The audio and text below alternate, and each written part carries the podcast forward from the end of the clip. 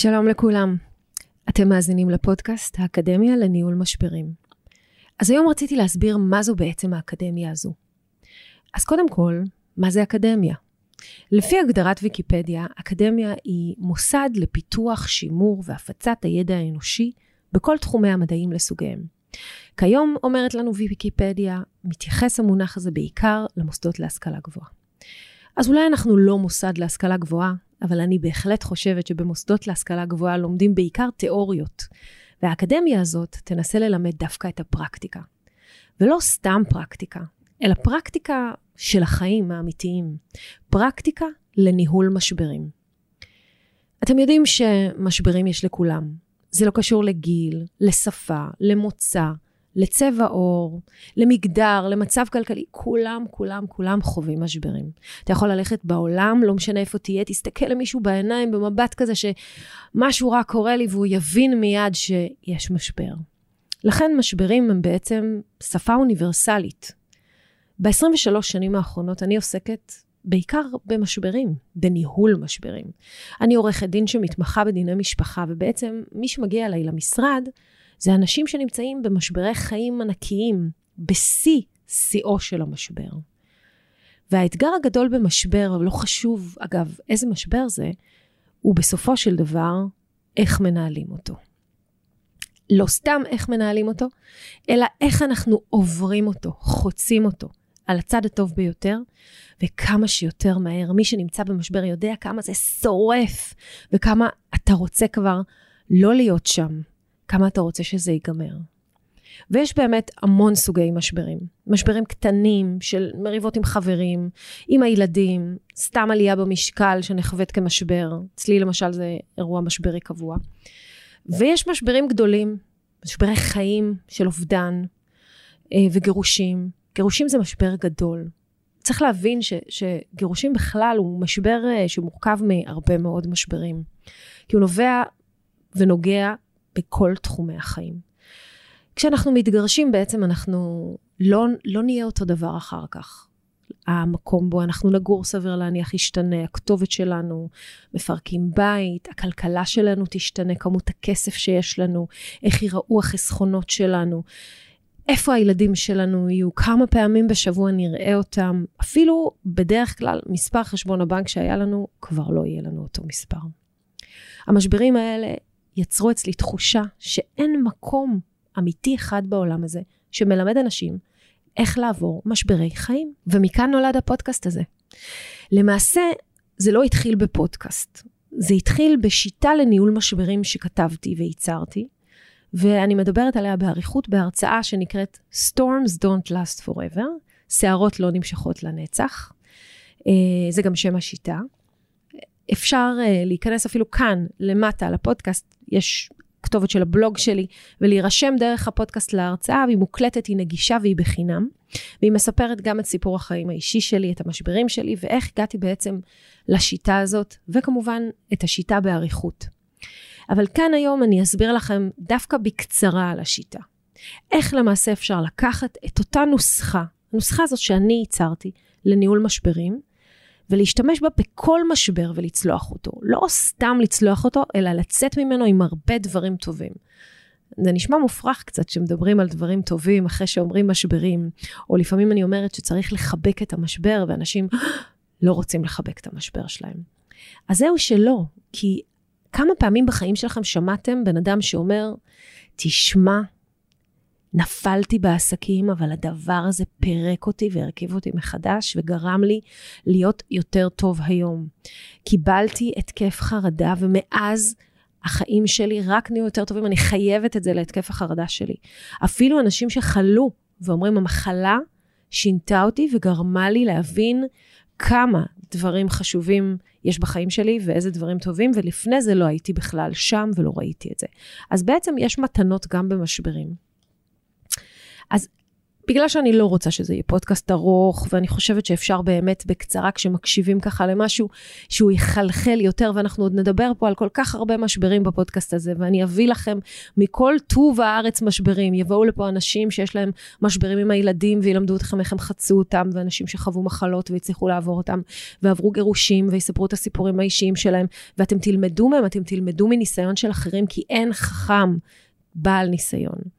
והחוכמה האמיתית היא לא רק להיות בעל ניסיון, אלא ללמוד מניסיון של אחרים בלי שנצטרך לעבור את זה על הבשר. אז את זה אנחנו נעשה בפרקים הבאים, ומי שהקשיב לפרק הראשון שלנו על בגידה, כבר אפשר היה אה, ללמוד שם הרבה על איך אה, צולחים משבר של אה, בגידה. ועכשיו אנחנו נדבר בעצם על השיטה. אז השיטה מורכבת מכמה שלבים. בשלב הראשון, בעיניי הוא השלב הקריטי והחשוב, חשוב, חשוב של השיטה. זה נקרא מסתכלים למשבר בעיניים. זה בעצם השלב הראשון, מסתכלים למשבר בעיניים. אז, אז מה זה בעצם להסתכל למשבר שלנו בעיניים? זה לא רק להסתכל על מה המשבר נכון לרגע זה, אלא יותר להבין את ה-DNA של המשבר הזה.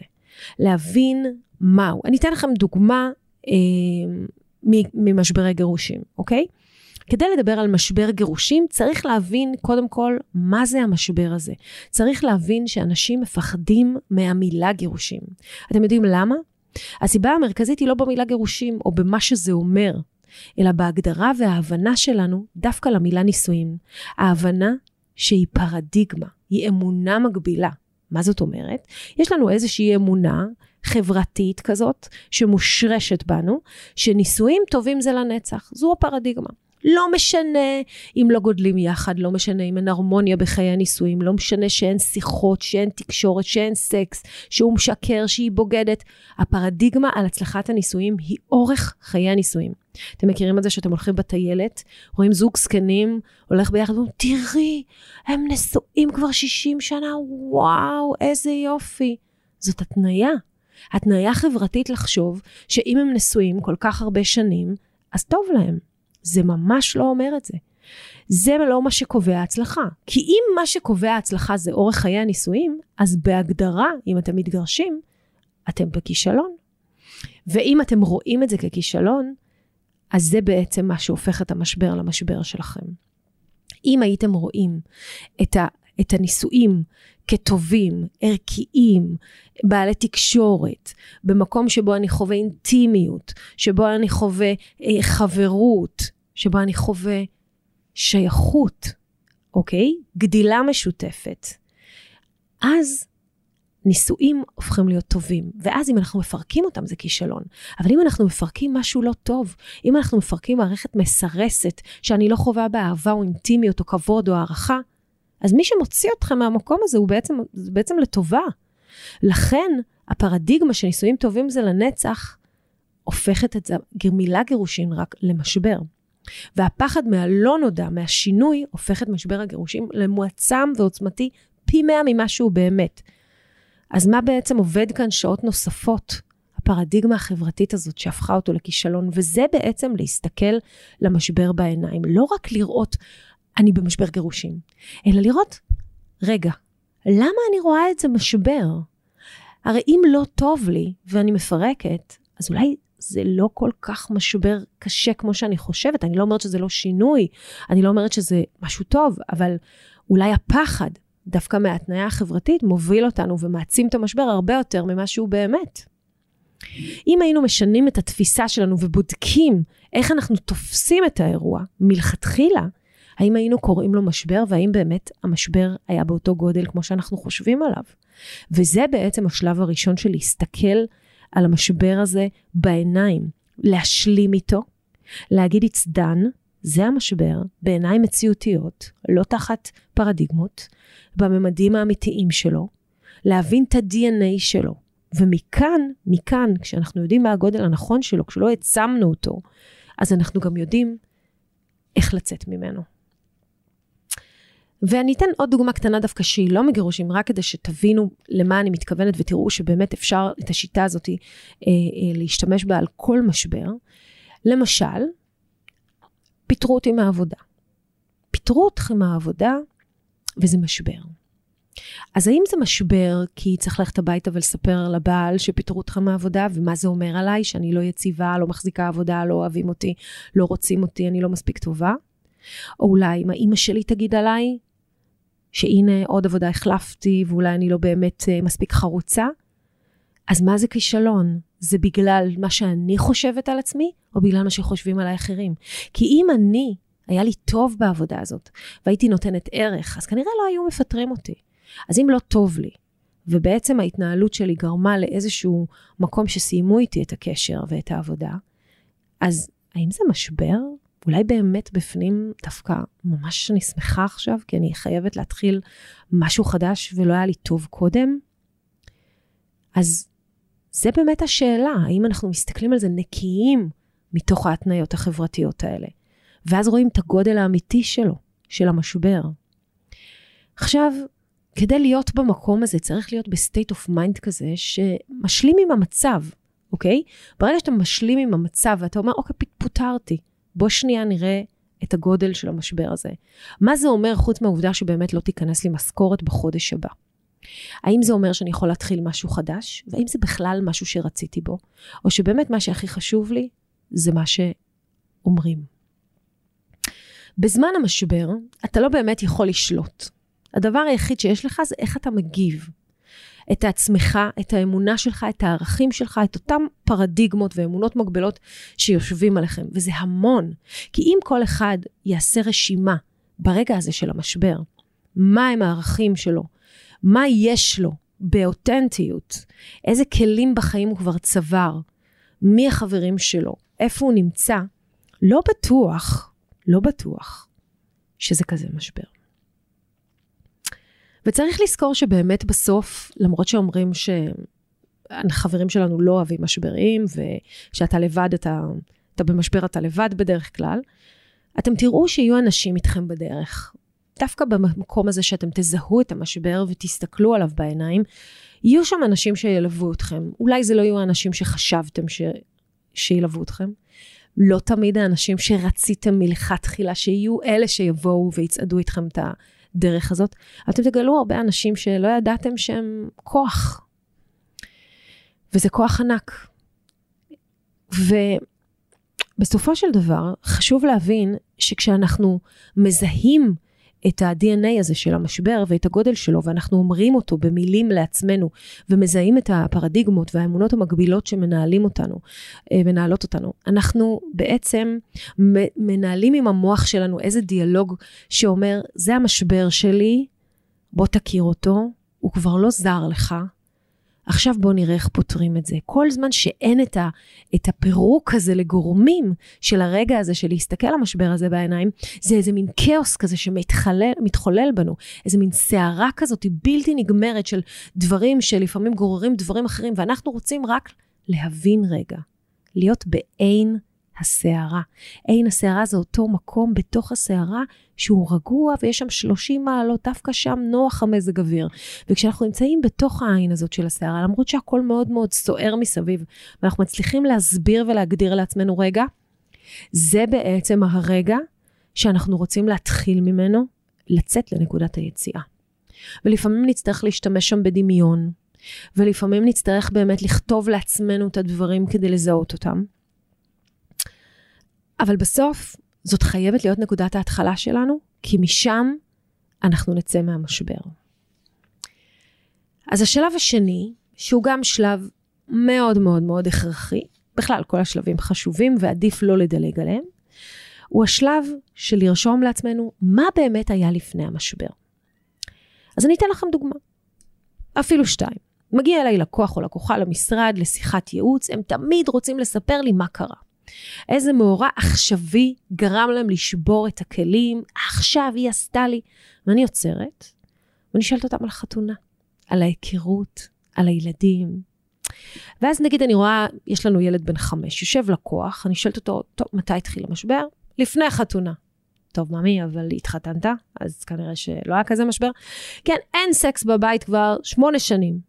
אבל יש לך ילד בן חמש.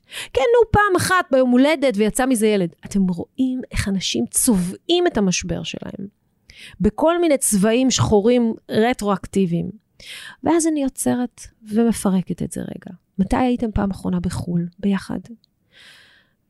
ביום הולדת שלה. אוקיי, לפני כמה זמן. ושם היה סקס? ואז פתאום נזכרים שדווקא כן היה. ואז מבינים שכדי להבין מתי באמת המשבר התחיל, מתי הוא הפך לחריף מספיק בשביל להוביל מישהו למשרד שלי, זה רק דרך השאלות האלה שנותנות פרופורציה. לקוחה אחרת, לדוגמה אחרת, מגיעה למשרד ואומרת, אני במשבר, הוא בוגד בי. ואז אני מתחילה שוב לתחקר מה היו סימני האזהרה, כי מה באמת היה לפני המשבר, זה בעצם מה היו תמרורי האזהרה שלנו בדרך. ואני אומרת, רגע, הוא בוגד בך. כמה זמן? עכשיו גילית. אוקיי, איך היו היחסים ביניכם? היה מצוין. אתם עושים סקס? לא. כמה זמן לא? שנתיים. למה? כי מאז שילדתי, אני לא יכולתי, לא היה לי כוח, היה תינוק, התינוק השני. אז מה את מתפלאה אם שנתיים אין אינטימיות שהוא בוגד? אז היו סימני אזהרה ואת התעלמת מהם, ולכן משבר שובר את הסטטוס קוו. הוא דוחף אותנו לשינוי, כי הנה, עכשיו יקרה שינוי. עכשיו הוא יקום וילך. עכשיו היא תקום ותלך. שום שינוי אמיתי לא קורה אם אין משבר.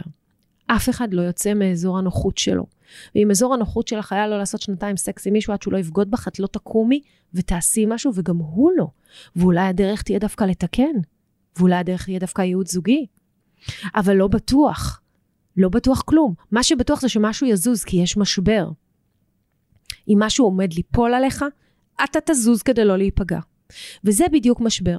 הוא נופל עליך, וזה מה שמניע אותך לפעולה. ולכן מאוד מאוד חשוב ההתפכחות הזאת, מתי באמת התחיל המשבר. איפה היו סימני האזהרה? ממה התעלמתי? כי רק אז אני אדע במה אני באמת צריך לטפל. משבר יכול להיות לפעמים שריפה שצריך לכבות אותה, אבל זה לא באמת המשבר. השורש שלו מצוי איפשהו בתהליך שהתחיל אחורה. וזה אגב לא רק בגירושים, עוד פעם, בכל דבר. מצאתי את עצמי בסוף הקורונה עם עשרה קילו נוספים, סיפור אמיתי.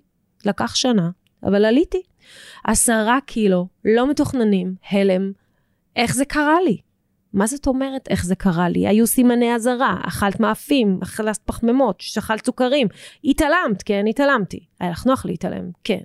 אז עכשיו יש משבר, הסוכר עלה, בדיקות הדם פחות טובות, חייבים לזוז לעשות פעולה, זה אותו דבר.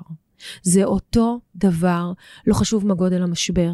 השלב השני של המשבר הוא להבין מה היו סימני האזהרה, ממה התעלמתי, כי רק אם אני אדע את זה, אני לא אעשה את זה עוד פעם. אולי. יש אנשים שמשחזרים את המשברים שלהם כל הזמן, יש אנשים שמכורים למשבר שלהם. טוב, זה פודקאסט אחר. אבל צריך להגיד עוד משהו, התקופות היצירתיות ביותר הן אלה שמגיעות אחרי משבר, שמשהו קרה, ואז אתה צריך להמציא את עצמך מחדש כדי להתמודד. פוטרת, אז להמציא את עצמך מחדש למה יהיה עכשיו? אולי דווקא אני אקים עסק, אולי אני אגשים את החלום שלי. אה, אמ, אולי אני אשנה מקום עבודה, אולי אני אשנה מגורים.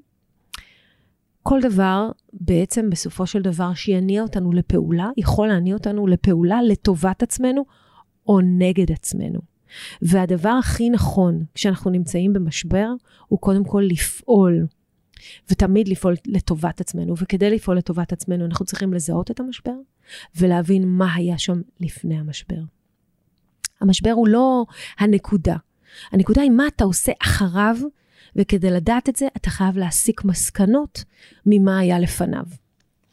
השלב השלישי איך המשבר עזר לי בחיים. כן, כן, גם בשיאו של משבר, אם אתם תהיו מסוגלים, אחרי שפירקתם את ה-DNA של המשבר, ואתם יודעים מה גרם לו, ואתם יודעים מה היו סימני האזהרה, לשבת ולהגיד, איך הדבר הזה עזר לי? כן, זה עזר לי, פיטרו אותי מהעבודה וסוף סוף אני יוצאת משם, כי ממש לא בא לי להיות שם. כן, זה עזר לי. הוא דחף אותי, הוא בגד בי וזה דחף אותי להתגרש ממנו, כי ממילא לא היה לי טוב. קודם. הוא עזר לי להסתכל פנימה. אנחנו משתפרים, אנחנו צומחים בתפיסות העולם, במחשבות, בראיית הדברים. ככה אנחנו זזים, ככה אנחנו גדלים, באמצעות דברים שמחסנים אותנו, שגורמים לנו לחוסן נפשי, וזה רק משבר עושה. עכשיו בעצם מה ההבדל? אתם יודעים, יש את התפיסה הזאת שאומרת, מה שלא הורג אותי, מחשל אותי. אז לא, זה לא נכון.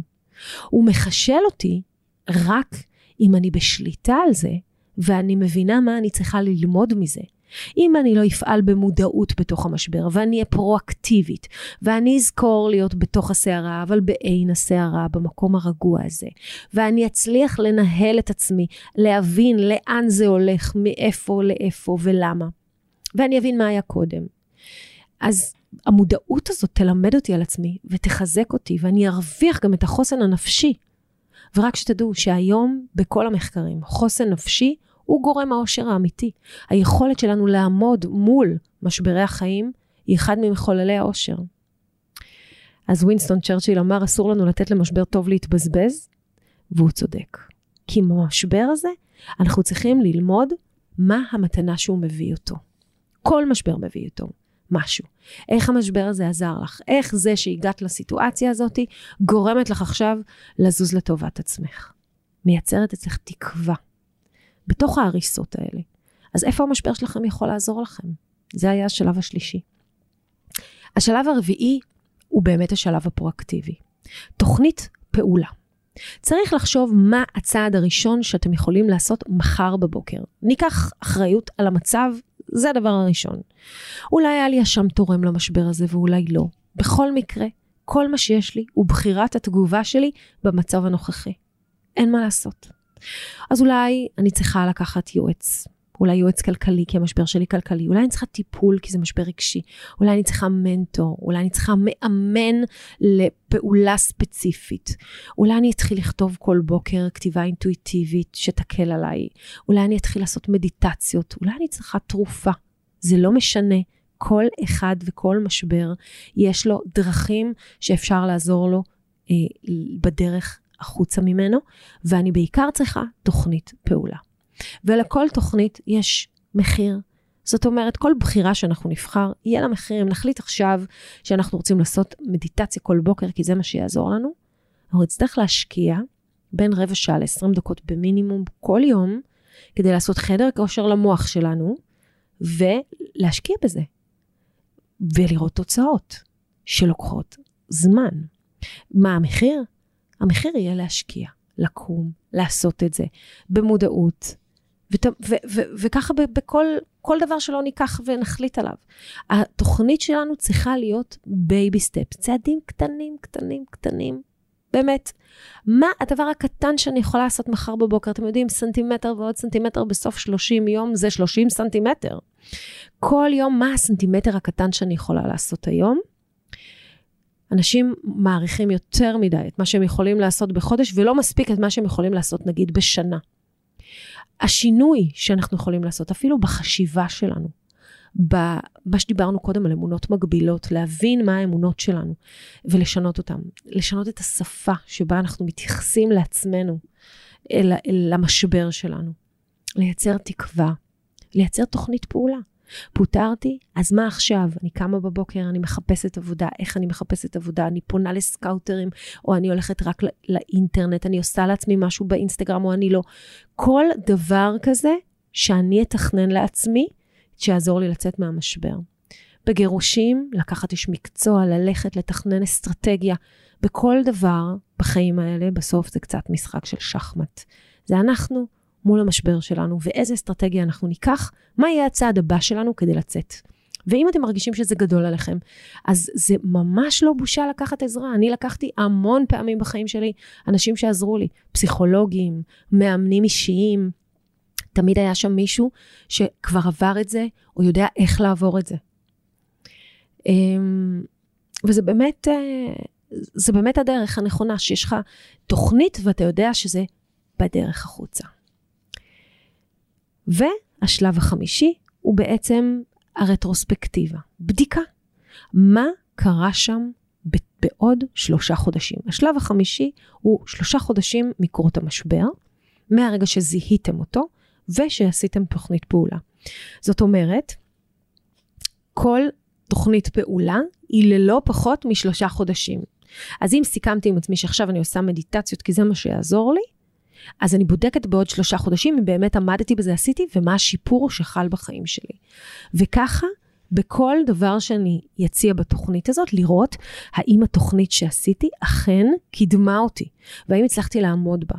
וזה באמת שם המשחק. צריך לעמוד בה. אתם עושים את התוכנית לעצמכם, והדיל הוא עם האדם החשוב ביותר בעולם, אתם.